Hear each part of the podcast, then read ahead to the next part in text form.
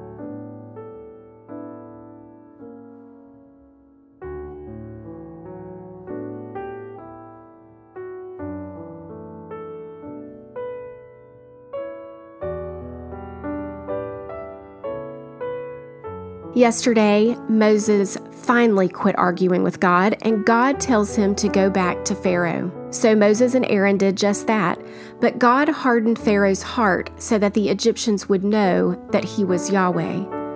Through Moses and Aaron, God inflicted the first plague on Egypt. He turned the Nile into blood. The Nile was a source of life to the Egyptians. They worshiped it but it became an instrument of death. Let's see what happens next in Exodus chapter 8. Then the Lord said to Moses, Go back to Pharaoh and announce to him, This is what the Lord says Let my people go so they can worship me. If you refuse to let them go, I will send a plague of frogs across your entire land. The Nile River will swarm with frogs. They will come up out of the river and into your palace, even into your bedrooms and onto your bed. They will enter the houses of your officials and your people. They will even jump into your ovens and your kneading bowls. Frogs will jump on you, your people, and all your officials. Then the Lord said to Moses, Tell Aaron, raise the staff in your hand over the rivers, canals, and ponds of Egypt, and bring up frogs all over the land. So Aaron raised his hand over the waters of Egypt, and the frogs came up and covered the whole land. But the magicians were able to do the same thing with their magic. They too caused frogs to come up on the land of Egypt. Then Pharaoh summoned Moses and Aaron and begged, Plead with the Lord to take the frogs away from me and my people. I will let your people go so they can offer sacrifices to the Lord. You set the time, Moses replied. Tell me when you want me to pray for you, your officials, and your people. Then you and your houses will be rid of the frogs. They will remain only in the Nile River. Do it tomorrow, Pharaoh said. All right, Moses replied. It will be as you have said. Then you will know that there is no one like the Lord our God. The frogs will leave you and your houses, your officials, and your people. They will remain only in the Nile River. So Moses and Aaron left Pharaoh's palace, and Moses cried out to the Lord about the frogs he'd inflicted on Pharaoh. And the Lord did just what Moses had predicted. The frogs in the houses, the courtyards, and the fields all died. The Egyptians piled them into great heaps, and a terrible stench filled the land. But when Pharaoh saw that relief had come, he became stubborn. He refused to listen to Moses and Aaron, just as the Lord had predicted. So the Lord said to Moses, Tell Aaron, raise your staff and strike the ground. The dust will turn into swarms of gnats throughout the land of Egypt.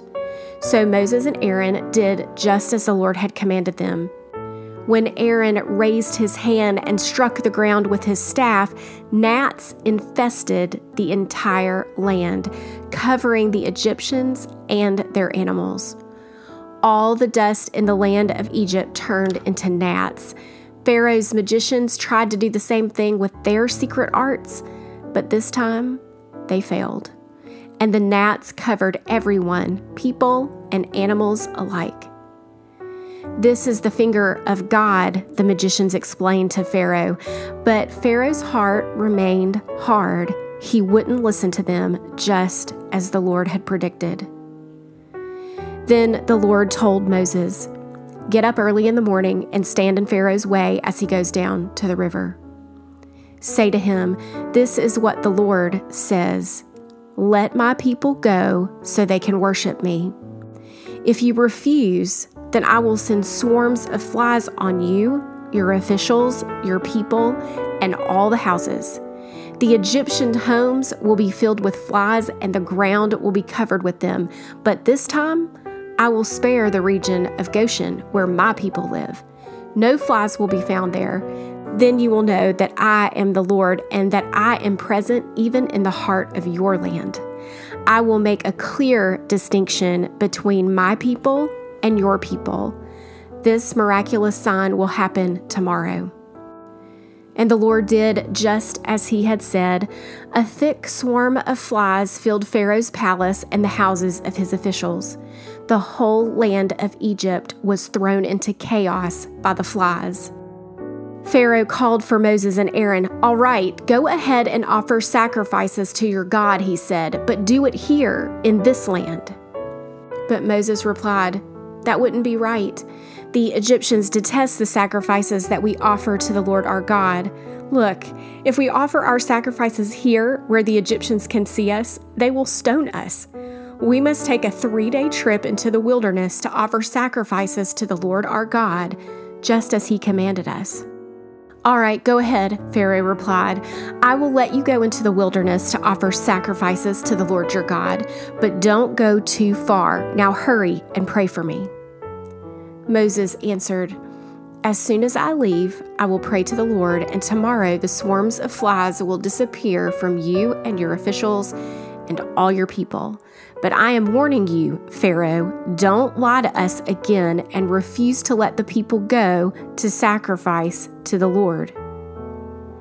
So Moses left Pharaoh's palace and pleaded with the Lord to remove all the flies. And the Lord did just as Moses asked and caused the swarms of flies to disappear from Pharaoh, his officials, and his people. Not a single fly remained. But Pharaoh again became stubborn and refused to let the people go. May God bless the reading and hearing of His word. What did you see God doing in this passage?